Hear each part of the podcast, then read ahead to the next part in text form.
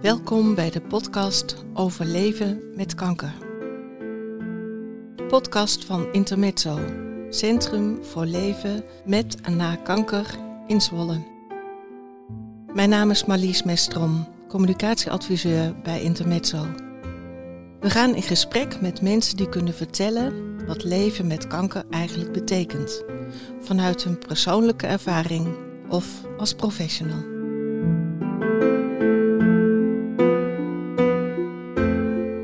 Gast vandaag bij Intermezzo is dokter Eveline Manten-Horst. Eveline is directeur van het Nationaal AJA Jong- en Kankerzorgnetwerk. Dit zorgnetwerk is een samenwerkingsverband van algemene ziekenhuizen, universitaire medische centra en het Antonie van Leeuwenhoek. Hier verlenen zorgprofessionals leeftijdsspecifieke AJA-zorg aan jongvolwassenen met kanker. Een hele mond vol. Welkom Eveline bij Intermezzo. Fijn dat je naar Zwolle bent gekomen. Wie worden eigenlijk met AJA's bedoeld? Ja, dankjewel Marlies. En uh, ik vind het fijn om uh, te vertellen over AJA's en hun zorg en hoe we dat uh, georganiseerd hebben in Nederland. Allereerst dan maar jouw vraag over wie zijn nu AJA's. AJA staat voor Adolescents en Young Adults. En dat zijn jonge mensen, jongvolwassen mensen tussen de 18 en de 39 jaar die op die leeftijd voor het eerst kanker krijgen. Ze behoren eigenlijk tot de AJA-patiëntengroep, dus een aparte oncologische patiëntengroep naast kinderen, volwassenen en ouderen, omdat zij medische en psychosociale unieke karakteristieken hebben. En wat zijn die karakteristieken? Kun je er iets over zeggen? Ja, um, allereerst nog even, het zijn 3900 nieuwe mensen per jaar in Nederland die AJA's zijn. Zoveel? Dus tot de AJA-patiëntgroep behoren. Ja, ja. En 20% daarvan, dus dat is twee uh, AJA's per dag, overlijden aan hun kanker. En daarmee zijn ze eigenlijk een zeldzame en wat onzichtbare groep geweest, patiëntengroep. Maar steeds meer onderzoek laat zien dat zij naast kinderen en volwassenen en ouderen echt een aparte patiëntengroep zijn, omdat ze die unieke kenmerken hebben. En die unieke kenmerken die gaan over het medisch-technisch deel. En ze krijgen andere tumoren. Uh, ze, worden, um, ze kunnen staart van de kindertumoren krijgen. Ze kunnen volwassen tumoren krijgen. Maar ook uh, de specifieke AYA-tumoren. Er is kans op een tweede tumor nadat uh, de, de eerste tumor voorbij is gegaan. Um, ze worden vaak heel erg laat herkend. het bultje of de vermoeidheid of de blauwe plek wordt niet als zodanig door de door de jongvolwassene of de specialist als eerste herkent van nou dit zou ook kanker zijn. Dat heeft natuurlijk enorme gevolgen voor de prognose hè, als je laat een diagnose stelt. Ja.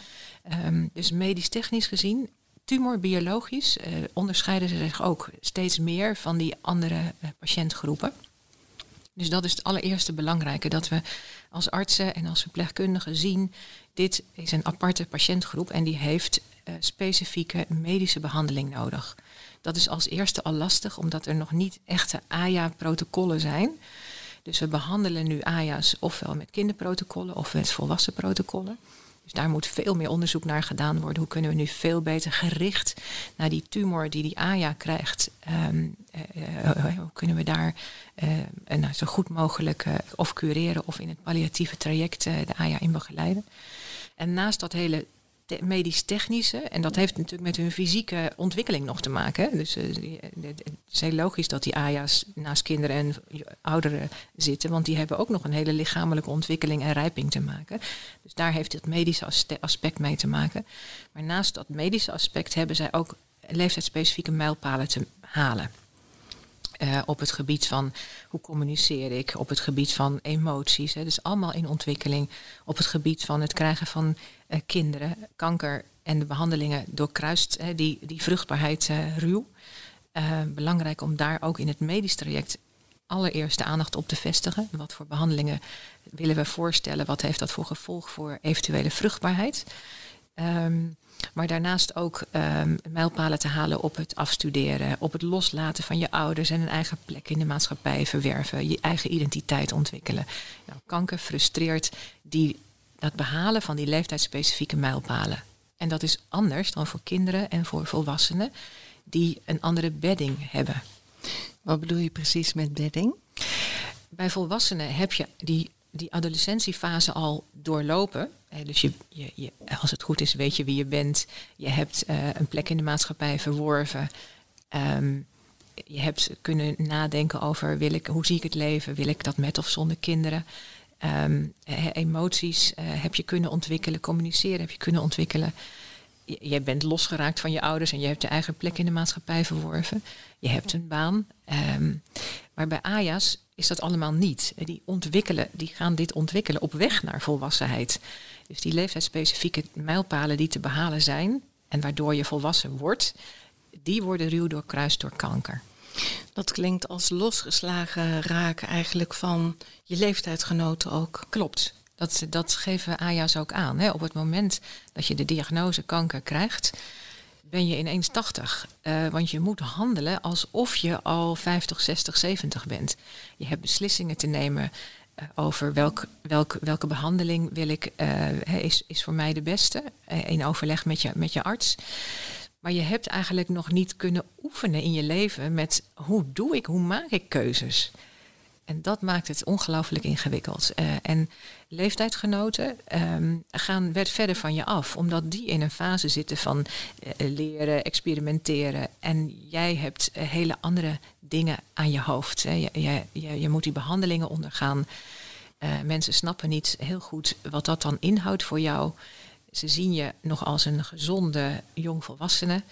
Vaak is dat aan de buitenkant. Hè, tenzij je, je natuurlijk je haar verliest uh, of, of, of, of, ergens geamputeerd uh, wordt, zien aan de buitenkant niet zo goed hoe jij moet struggelen met het feit dat je die behandelingen moet ondergaan en eigenlijk je studie onhold moet zetten.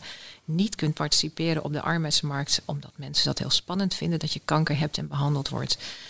Um, en mensen gaan, uh, ja, gaan van je weg. Ja, lijkt me eenzaam ja. als het je overkomt. Ja. Ja. Is dat ook wat jij waarneemt? Ja, ja er is, uh, daar doen we ook veel onderzoek aan hè, naar uh, sociale isolatie.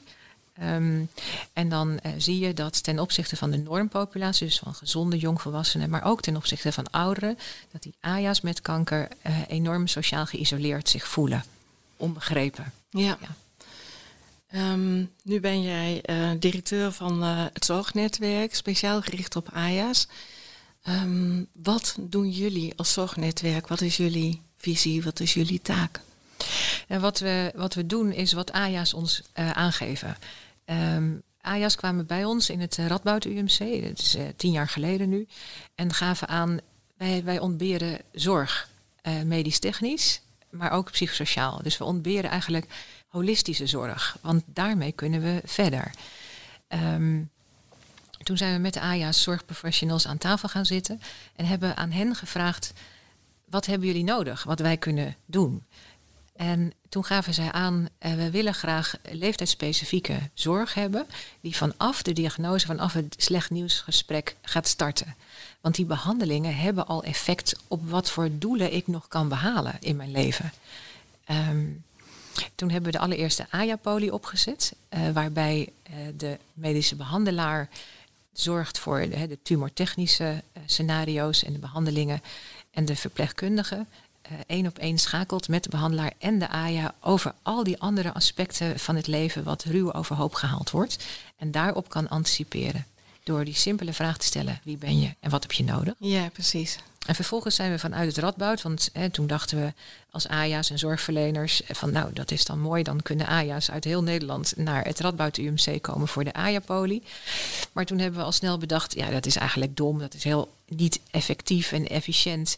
En we hebben gezien dat uh, uit cijfers van de NKR uh, dat AJA's in alle ziekenhuizen in Nederland behandeld worden voor hun tumor. Dus laten we die AJA-zorg in al die ziekenhuizen neerzetten. Nou, daar hebben we heel hard voor gestreden dat al die ziekenhuizen die AJA's zien, ook een behandelteam hebben, een, een, een, multidisciplinair team van de behandelaar, de verpleegkundige, maar ook de paramedici, de psycholoog, maatschappelijk werk, diëtisten, geestelijke verzorging, eh, rondom die AJA heen, die vanaf het slecht nieuwsgesprek ook aandacht hebben voor welke doelen wil je halen en wat is er mogelijk met het behandelscenario wat er gekozen is, wat er met jou gekozen is. Um, en door dat vanaf die behandeling te, ook te gaan benoemen, kan je die AJA ook enorm empoweren. En dat zorgnetwerk, dat hebben we neergezet in alle, uh, dat is een samenwerkingsverband. Hè. Je, gaf het al aan van uh, algemene ziekenhuizen, universitaire centra en het AVL. En in de nabije toekomst ook de eerste lijn. Um, en dat zorgnetwerk bestaat uit, uit die ziekenhuizen die allemaal een, zo'n AYA-team hebben waar het ziekenhuis zelf dus ook weet dat ze naar dat AIA-team kunnen toeverwijzen uh, op het moment dat de behandeling uh, plaats gaat vinden. Um, en daarbovenop hebben we gezegd van als je nou kijkt naar de aantallen AIA's, dan ziet een algemeen ziekenhuis, afhankelijk van de grootte van het ziekenhuis, er tussen de 10 en de 50 nieuw, 85 nieuwe AIA's per jaar.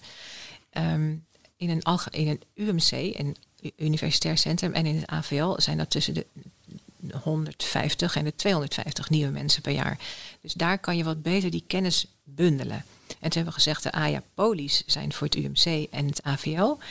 Daar kan ook vanuit het algemeen ziekenhuis kennis worden opgehaald, zodat het algemeen ziekenhuis die AIA's die in behandeling zijn, ook kan behandelen rondom die leeftijdsspecifieke vragen. Dat netwerk is een ja, samenwerkingsverband waardoor kennis en kunde goed gedeeld kan worden en we elkaar kunnen informeren over nieuwe ontwikkelingen. En die AIA-polies kunnen ook door de algemene ziekenhuizen uh, professioneel geconsulteerd worden. Op, ik heb hier nu een AIA, heb ik deze zorg eigenlijk in huis of moet ik doorverwijzen? En zo doen we dat ook met het ISALA in, in, het, in het noorden. Um, ISALA levert uh, leeftijdsspecifieke AIA-zorg vanaf diagnose. Uh, is de behandelaar samen met de verpleegkundig specialist en later dan ook met intermezzo uh, aan het aan het kijken met de AJA. Wie ben je? Wat heb je nodig in deze fase van je leven? Waarmee kunnen we je ondersteunen? Soms kan dat heel praktisch zijn door uh, met de decaan een, een, afspraak te maken over hè, deze AJA's in behandeling. Heeft die en die gevolgen? Uh, wat moeten we met de studie aan? Kan daar een stop op? Uh, maar er kunnen ook andere vragen komen over jonge kinderen en het gezin. nou, dat kan vanaf die diagnose allemaal besproken worden. Heel goed. Ik hoor eigenlijk um, dat jullie vooral ook uit zijn op maatwerk voor het individu. Ja. Dat is ook de insteek steeds. Ja, dat klopt. Hè. Het, ja. het, is holistische zorg vanaf diagnose, um, maar heel erg persoonsgericht. Hè. Wat voor de ene AJA geldt, dat geldt niet voor de andere AJA. En daarom vinden we het belangrijk dat die integratie ook plaatsvindt van, van zorgverleners. Dat het echt een multidisciplinair team is. En wat we ook belangrijk vinden is dat we de AJA niet uh, wegzetten als van oh, dat is psychosociale problematiek, dat moet naar de psycholoog en naar het maatschappelijk werk. Nee, die behandelaar en die uh, verpleegkundige of de verpleegkundig specialist, die, uh, die, die romen met als eerste met die AJA af. Wie ben je, wat heb je nodig? En heel veel vragen kunnen ook door de verpleegkundige goed beantwoord worden.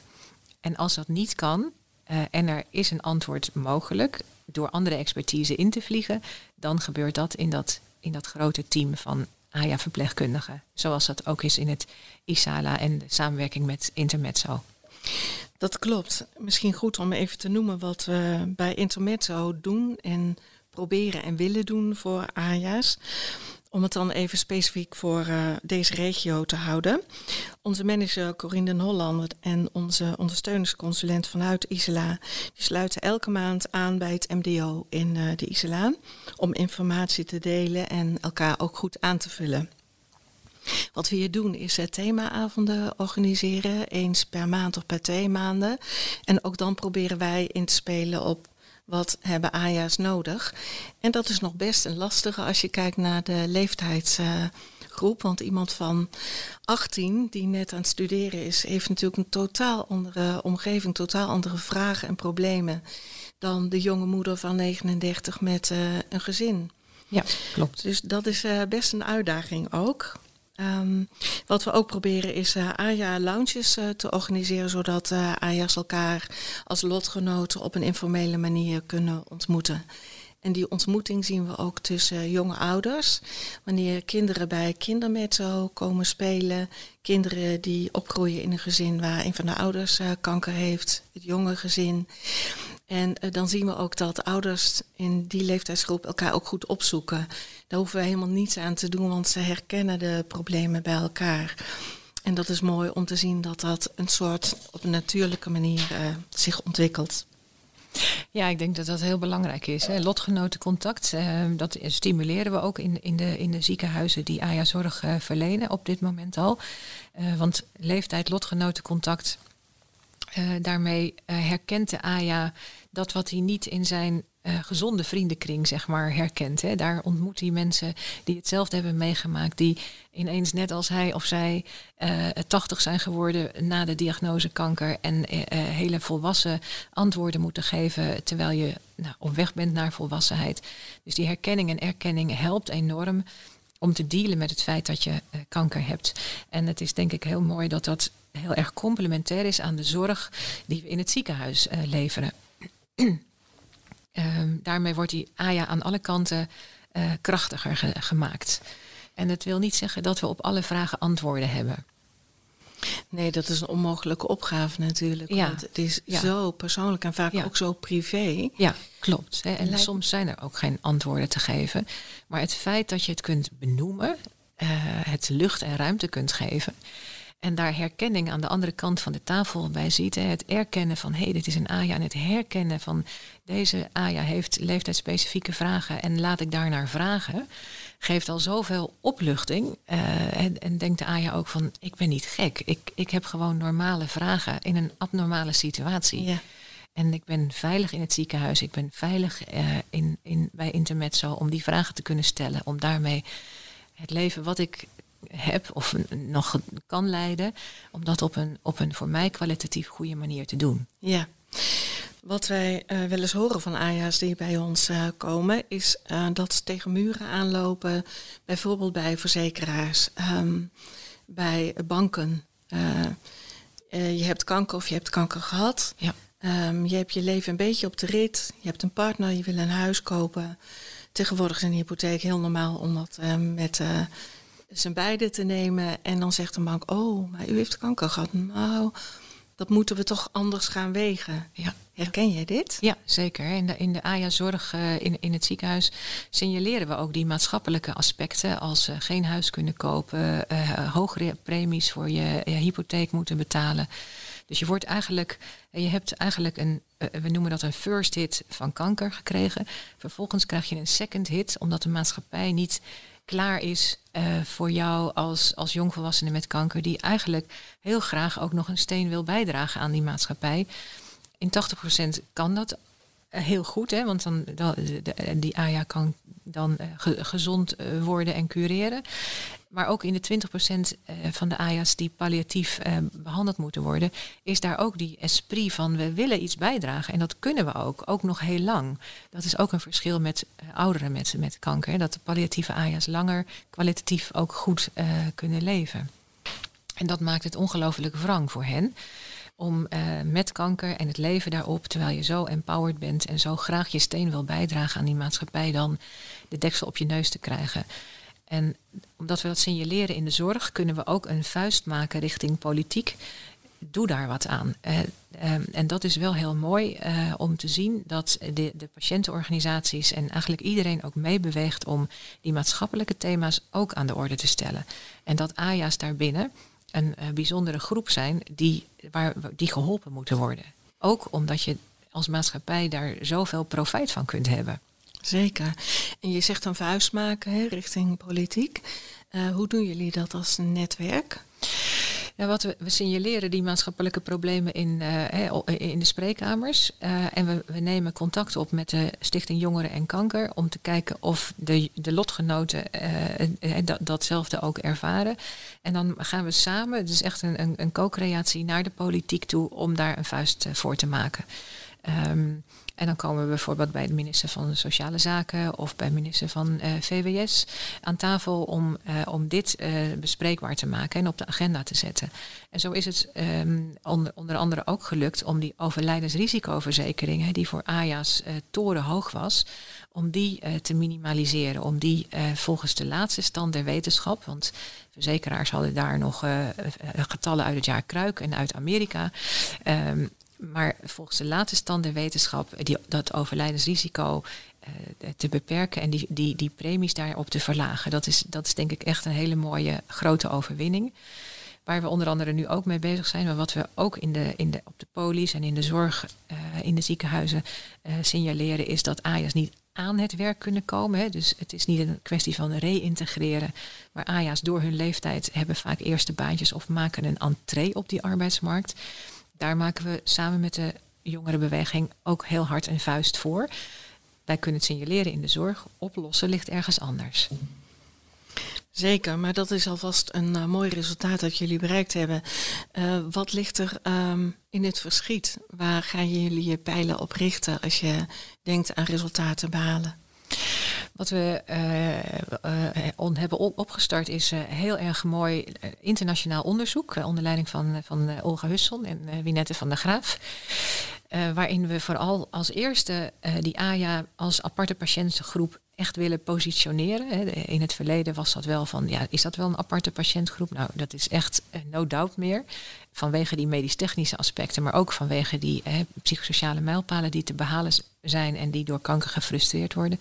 Daar veel onderzoek en evidence op ophalen is ongelooflijk belangrijk. En dat geeft ons echt uh, heel veel. Um, uh, bodem om uh, die zorg ook in die ziekenhuizen steeds beter te kunnen organiseren en beter qua inhoud te organiseren. Dus dat is denk ik een hele belangrijke mijlpaal om te behalen. En het allerbelangrijkste is, denk ik, dat we uh, ook de zorg um, in een netwerkverband georganiseerd. Want dat is echt innovatieve zorg. Hè. Dus het is niet in één ziekenhuis in het midden van het land. Maar het is een samenwerking van al die ziekenhuizen. En die netwerkzorg um, vindt men ongelooflijk moeilijk om te bekostigen in Nederland. Daar zijn oude systemen die niet uh, reageren op dat nieuwe systeem wat, wat, wat, wat, wat mogelijk moet zijn. Een netwerk van samenwerkende ziekenhuizen. Hoe effectief en efficiënt is dat eigenlijk? En juist die innovatie wordt niet bekostigd. Wat jammer. En daarom ben jij natuurlijk wel kwartiermaker. Ja. Um, kun je iets zeggen over wat precies jouw rol is? Ja, in het begin natuurlijk hè, was ik echt kwartiermaker in het Radboud UMC om die zorg echt op de kaart te zetten. Om die AJA's echt als een apart patiëntgroep ook te labelen. Um, samen met hen. Hè, want um, ik vind het is heel belangrijk om die AJA's voortdurend aan het woord te laten in wat zij nodig hebben in onze zorg en wat zij zien aan maatschappelijke aspecten waar zij tegenaan lopen. Zonder hun vind ik onze zorg zou waardeloos zijn waardeloos. Uh, omdat zij het beste weten wat er nodig is. Het is hun lijf, hun leven. Zij maken het mee. En dan maak je het compleet door aan de, aan de tafel ook die zorgverlener te zetten. Die zegt, oh, dit kunnen wij leveren. Heb jij dit nodig? En dan maak je samen um, echt betere zorg. Nou, dat is um, wat, wat ik ben gaan doen in het Radboud UMC. En al snel uh, dacht ik, ja, dat kan niet alleen in het Radboud UMC. Want in, het, in Zwolle wonen ook AJA's. En die moeten dan voor hun AJA-zorg naar het Radboud UMC. Dus laten we daar dan kijken naar welke ziekenhuizen zien AJA's. Daar ook AJA-zorg neerzetten goede lijnen tussen de UMC's met de AJA-polis en een ISALA um, uh, met het UMC Groningen in dit, uh, in dit geval, zodat er ook professioneel geconsulteerd kan worden. En dat je samen die kennis en kunde over die leeftijdsspecifieke zorgbehoeftes van die AJA's met AJA's en zorgverleners bundelt, daar kennis op over opdoet, dat weer includeert in de zorg en ook onderzoek daarbij koppelt, hè, zodat de onderzoeksresultaten ook rechtstreeks terugvloeien in die zorg. Dat is ook een unicum, eh, wat we op het zorgnetwerk eh, doen, wat iedereen eh, heel erg eh, enthousiast vindt en, en uh, benadert ook. Um, hoe mooi is het dat, dat AJA's die meedoen aan dat onderzoek. En er zitten dan ook als onderzoeker aan tafel. Dat is ook echt bijzonder. Dus het zijn, het zijn niet alleen maar de mensen die de enquêtes invullen, maar er zijn ook onderzoekers AJA's. Um, dat dat onderzoek leidt tot verbetering van zorg hier in het ISLA, in Groningen, op dat hele zorgnetwerk. Wat mooi dat uh, AJA-onderzoekers uh, zo betrokken worden. Want zij kunnen natuurlijk als geen ander, ook van binnenuit, ja. Uh, ja. laten weten wat er nodig is. Klopt. En ook heel specifiek ergens op inzoomen. Ja, klopt. En dat, daar, dat, vind, dat, dat vonden mensen ongelooflijk eng. Hè? Van, kan je dan een AJA aan tafel zetten bij de zorgverlener? Kan een AJA ook onderzoek doen? Uh, komt dat niet veel te dichtbij? Nou, toen dachten we, dan vragen we dat die AJA. En sommige AJA's zeggen, nou laat mij maar gewoon adviseren over bepaald onderzoek. En andere AJA's zeggen, maar ik wil als partner aan tafel. En dat hele palet hè, van die participatiematrix hebben we eigenlijk in ons netwerk eh, vertegenwoordigd. En, um, en je ziet dat dat zoveel meerwaarde geeft, dat dat zoveel bus geeft. En zo hebben we onlangs ook een AJA Foundation opgezet, omdat we natuurlijk in de zorg moeten we innovaties doen. Hè, een lounge die er start of uh, nieuwe zorgbehoeftes die we, waar we, waar we uh, verpleegkundigen voor op moeten leiden. Um, nou, daar moet geld uh, voor komen. En zo hebben we ook een vrienden van het AYA Zorgnetwerk opgezet. Uh, de AYA Foundation. Die uh, gelden binnen gaat halen voor alle activiteiten die we op dat zorgnetwerk doen. In de zorg, in opleidingen en op wetenschappelijk onderzoek. En het mooie is eigenlijk, en dat vind ik het mooiste van dat hele zorgnetwerk, het is eigenlijk één groot ziekenhuis zonder muren. En zo zou ik het ook willen, dat is mijn visie. Dat je ook lijnloze zorg ook naar de eerste lijn toe hebt. Ook met de, de centra uh, zoals uh, Intermezzo, um, Centra voor Leven met en na kanker. Zodat je samen rondom die AJA gaat staan en niet elkaar beconcureert, zeg maar. Maar dat je samen rondom die AIA gaat staan en niet om je eigen organisatie van zorg. Hè. Dat, dat zou ik het allermooiste vinden. Dat, complete ontschotting dus. Ja, complete ontschotting. En dat je elkaar ook weet te vinden op die specifieke expertise. Hè, als hier in Intermezzo die themaavonden prima lopen, dan, dan, dan kunnen we daar ook weer dat kunnen we ook weer inzetten om die AIA die wij op de poli zien te wijzen op intermezzo. Hè. Ga daar eens kijken, daar vind je leeftijdsgenoten, daar vind je um, uh, informatie over een thema wat je wil hebben. Want dat helpt ons in de zorg weer. Hoe meer die AYA empowered wordt, hoe minder vragen er zullen zijn en hoe, hoe beter we kunnen zorgen dat die AYA kwalitatief kan leven. Heel goed, dat is een mooie uitwisseling die er uh, kan plaatsvinden. Um, nou ben je kwartiermaker, dus je komt door het hele land. Hoe pikken jullie nou de, de kleine signalen? Bijvoorbeeld, we hebben hier bij Intermezzo signalen. Hoe pikken jullie die op? Hoe vindt die uitwisseling plaats? Kun je er iets over zeggen? Ja, ik denk door veel uh, gesprekken te voeren en uh, open te staan voor gewoon wat gebeurt, wat gebeurt er overal in het land? waar, waar komen AJA's terecht? Um, dus vanuit de UMC's en de algemene ziekenhuizen komen mensen ook terecht op kanker.nl. vinden het fijn om naar centra voor kanker voor leven met en na kanker te gaan als intermezzo. Uh, dus het is belangrijk om te kijken naar hoe maak je die zorg zo compleet mogelijk. Wat kunnen we dan doen in het ziekenhuis en wat kunnen we daar ook buiten doen? En wat heeft die AJA daarin nodig? Die AJA is eigenlijk onze, onze grote roerganger. Hè? En dus die, die volgen we ook. En die signalen pakken we dan op. En dan kijken we naar, uh, kunnen we in gesprek komen? Hoe kunnen we zorg aan elkaar verbinden?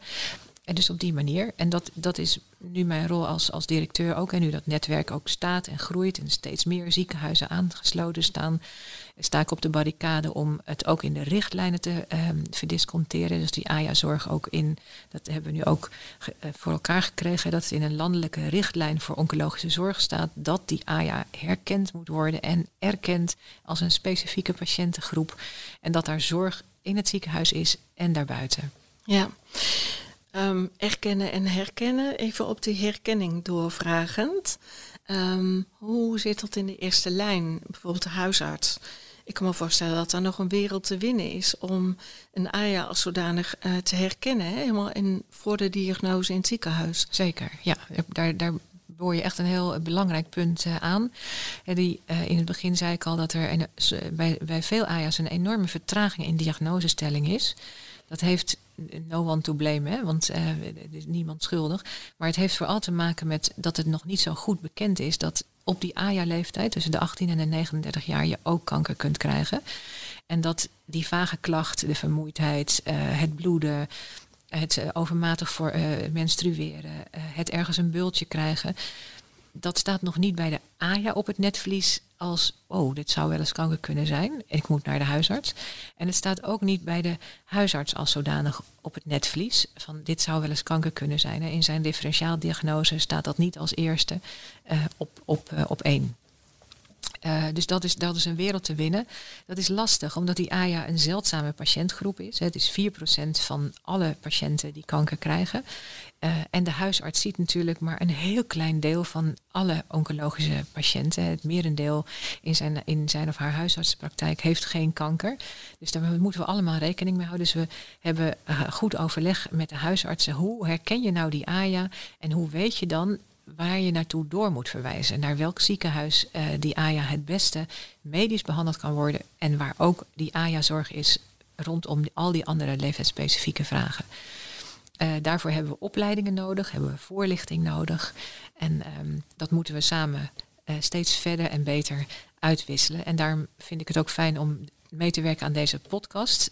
Die hopelijk ook echt bij kan gaan dragen aan die voorlichting en aan die informatie Nou, al die zorgverleners in heel Nederland, eerste lijn, tweede lijn, derde lijn, inloophuizen, mag ik niet meer zeggen. Centra voor hun leven met en na kanker, zoals Intermezzo. Dus dat we elkaar daar samen op vinden. En dat vind ik het mooie van dat zorgnetwerk. Uh, dat, dat bundelt al die kennis en kunde. En um, is in die zin echt een netwerk van kennis en kunde, maar ook concreet van zorg leveren. Ja, uh, dat zorgnetwerk, um, jij bent directeur. Uh, hoeveel mensen werken er eigenlijk? Schets eens hoe dat netwerk eruit ziet. Het, um, het netwerk zelf heeft, uh, naast die acht polies die er zijn binnen de UMC's en het Antonie van Leeuwenhoek, werken, werken we nu samen met een 35, 40-tal algemene ziekenhuizen die in hun ziekenhuis ook een AJA-team hebben en die nauw schakelen met die UMC's in hun regio. Um, ja, als je, als, je, als je dat team, die het multidisciplinair team bekijkt, dan per ziekenhuis kan dat zomaar tussen de, de tussen de vijf en de tien eh, mensen zijn, inclusief de behandelaren. Mm um, dat netwerk moet natuurlijk, hè, dus een ziekenhuis van eh, zonder muren, hè, zei ik net al, en dat moet natuurlijk wel centraal gecoördineerd worden. Want wat ik wel wil, is dat die zorg die in het ISALA gegeven wordt, dat dat wel dezelfde zorg is dat als die in Goes geleverd wordt, in het Admiraal de Ruiter bijvoorbeeld. Ja. Uh, dus die zorg moet eenduidig zijn. Nou, binnen een ziekenhuis met muren is dat soms al lastig. Laat staan op een zorgnetwerk, een ziekenhuis zonder muren. Dus daar hebben we een centraal coördinatieteam op, die met die ziekenhuizen elke keer kijkt naar kan de zorg eenduidig blijven? Hoe is de kwaliteit van zorg? En dat centrale coördinatieteam, uh, schrik niet, maar dat bestaat uit de 2,8 FTE. Het zijn wat meer mensen, die hebben allemaal parttime uh, werken ze voor. En um, nou, dat is ook een grote strijd nu met de, de Nederlandse zorgautoriteit en de zorgverzekeraars. En men ziet dat het effectieve zorg is in die ziekenhuizen, daar waar die AJA is, in de centra voor leven met en na kanker, als het ook buiten de muren kan. Daar moet centrale coördinatie op. Iedereen snapt dat. Het is echt uh, heel logisch als wat. En het is ongelooflijk belang lastig om dat goed bekostigd te krijgen. En daar zitten we voor om tafel ook bij VWS. Dus het is een, een, een kleine centrale coördinatieteam, maar met een enorme olievlek aan teams in de UMC's en de algemene ziekenhuizen en het AVL die deze zorg verlenen. We komen natuurlijk vaak bij elkaar. We hebben een commissie opleiding, een commissie zorg. Daar zitten AJA's en zorgverleners in om die zorg eenduidig te houden. Om na te denken over welke deskundigheid hebben we nodig en wat kunnen we doen aan bij- en nascholing. Uh, dus daar um, wordt heel veel uh, ja, uh, uh, effort uh, in, uh, in gegeven. dat we dat goed op orde hebben. En dat, dat lukt ons. En dat vind ik heel erg gaaf eigenlijk. Dat we, dat we heel erg kijken vanuit patiëntperspectief. En dat we dan eigenlijk loslaten dat we.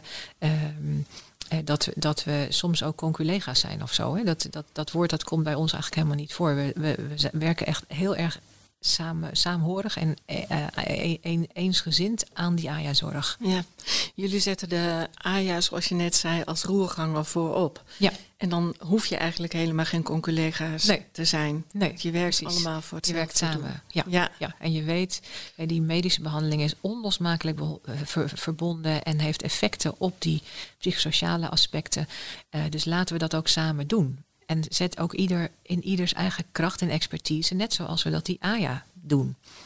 Ja. En het, het ontzorgt de dokter ook op een gegeven moment. Hè, dat die verpleegkundige dat over kan nemen. En dat hele team in het ziekenhuis. En ook de centra voor leven met en na kanker. Uh, en daardoor, daardoor wordt het een heel mooi uh, organisch uh, netwerk. waarin je allemaal je steen bij kunt dragen. Je eigen expertise kunt verbinden aan dat van anderen. waardoor die AJA echt empowered raakt. En een betere kwaliteit van leven heeft. Ook al kan het leven ook eindig zijn. Dat is een hele mooie uitspraak uh, die je daar doet. Um, ik voel je bevlogenheid, ik zie het ook aan je, ik hoor het aan je woorden. Uh, als jij nou één groot doel, één grote droom voor jezelf um, mag nagaan vanuit jouw bevlogenheid, wat zou nu op jouw agenda staan als droom die uitkomt? Als droom die uitkomt, uh, hebben we nu 40 ziekenhuizen aangesloten op dat zorgnetwerk. Het is ook het is eigenlijk verplicht om die AJA-zorg te leveren. Uh, dus daar doen we als Centraal Coördinatieteam alles aan om die laatste 30 er ook bij te betrekken. Het is niet een kwestie van dat ze dat niet willen, maar het is meer een kwestie van capaciteit. Hè. Dus de, we willen eind 2022 alle 70 ziekenhuizen aangesloten hebben op dat netwerk. Dat die goed met elkaar samenwerken. Dat zij ook weten dat er centra voor leven met en na kanker zijn, waar ook een delen van AJA-zorg ook verleend uh, kunnen worden. Al is het uh, al, alleen al dat belangrijke deel lotgenotencontact.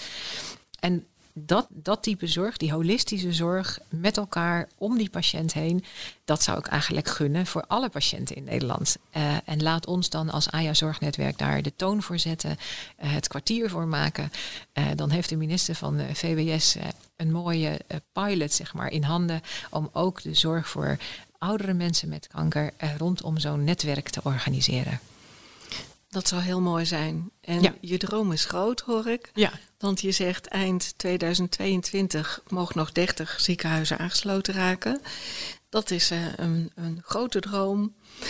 Um, ik hoop dat die uitkomt. En ik denk dat jullie met al die krachten die jullie verzamelen, met de AJA als roerganger, maar met jullie hele team daarachter en al die mensen in Nederland die zich daarvoor inzetten, dat dat heel mooi zou zijn als die droom uitkomt. Ja, ik weet het haast wel zeker dat die uitkomt. De, de, uh, de, deze droom is, is geen, uh, geen bedrog, hè, omdat we ook die AJA-polies goed gepositioneerd hebben in, ja. de, in de regio's bij de UMC's.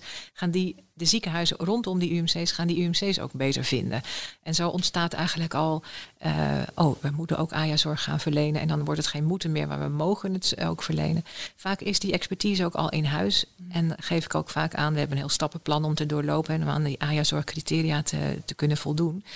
Uh, maar vaak gebeurt het ook al, maar label je het niet. En dat is wat die AJA's wel nodig hebben, dat zij echt als een aparte patiëntgroep gezien worden. Juist omdat medisch technisch, daar begint het. Hè, als daar een verkeerde ja. behandeling gekozen wordt, heeft dat ogenblikkelijk gevolgen voor nou, de, de andere leeftijdsspecifieke mijlpalen te behalen. Of als die AJA niet tijdig herkend wordt als dit is iemand met kanker en daar heb ik een specifieke behandeling voor nodig, uh, dan nou, dan heeft dat ogenblikkelijk gevolgen voor al die andere dominostenen die dan om gaan vallen. Precies. Um, de start van alles wat uh, met AIA te maken heeft, daar gaat het eigenlijk om. Hè? Ja. Vanaf de diagnose ja. en dan uh, het leven zoals het zich ontrolt. Ja. En alle kanten goed begeleiden op een holistische manier. Juist. Dat gun ik alle AJA's, gun ik ook jullie. Um, je hebt heel veel uitgelegd over um, wat er in Nederland in het netwerk gebeurt en ook wat er op de kaart staat om te doen voor AJA's. Veel, ook heel mooi. Uh, is er nog iets wat wij niet besproken hebben hier in uh, dit gesprek, waarvan je zegt, oh, maar dat vind ik toch nog wel fijn om even te melden? Nou, wat ik, wat ik heel fijn vind om te melden is dat uh, we als Nederlands uh, in Europa en misschien ook wel wereldwijd uh, voorlopen in hoe we onze zorg effectief en efficiënt ge georganiseerd hebben. Andere landen kijken nu ook naar ons. net is er, er zijn prachtige publicaties, internationale publicaties ook over, over deze zorg en over die zorgbehoeftes. dus dat vind ik, dat vind ik mooi om te, om te melden. Dat we nou, als klein land, waar we als klein land met elkaar ook groot om kunnen zijn. Um, en het allermooiste vind ik dat, dat we voor elkaar krijgen dat we uh, met AJA, zorgverleners, beleidsmakers, deze zorg steeds beter maken. Door te schaven en te schuren aan elkaar, te kijken naar wat kan er wel, ook elkaar te kunnen begrijpen aan die tafels. Als AJA's iets willen en zorgverleners zeggen, dat kan nog even niet, want onze zorg is zo georganiseerd. Dan leg ik altijd een gummetje op tafel en dan zeg ik: Oké, maar als AJA's dit willen en onze zorg is nog niet zo georganiseerd, dan hebben we te zorgen dat die zorg wel zo georganiseerd wordt. En daarin wat rebels te zijn of gewoon maar te proberen.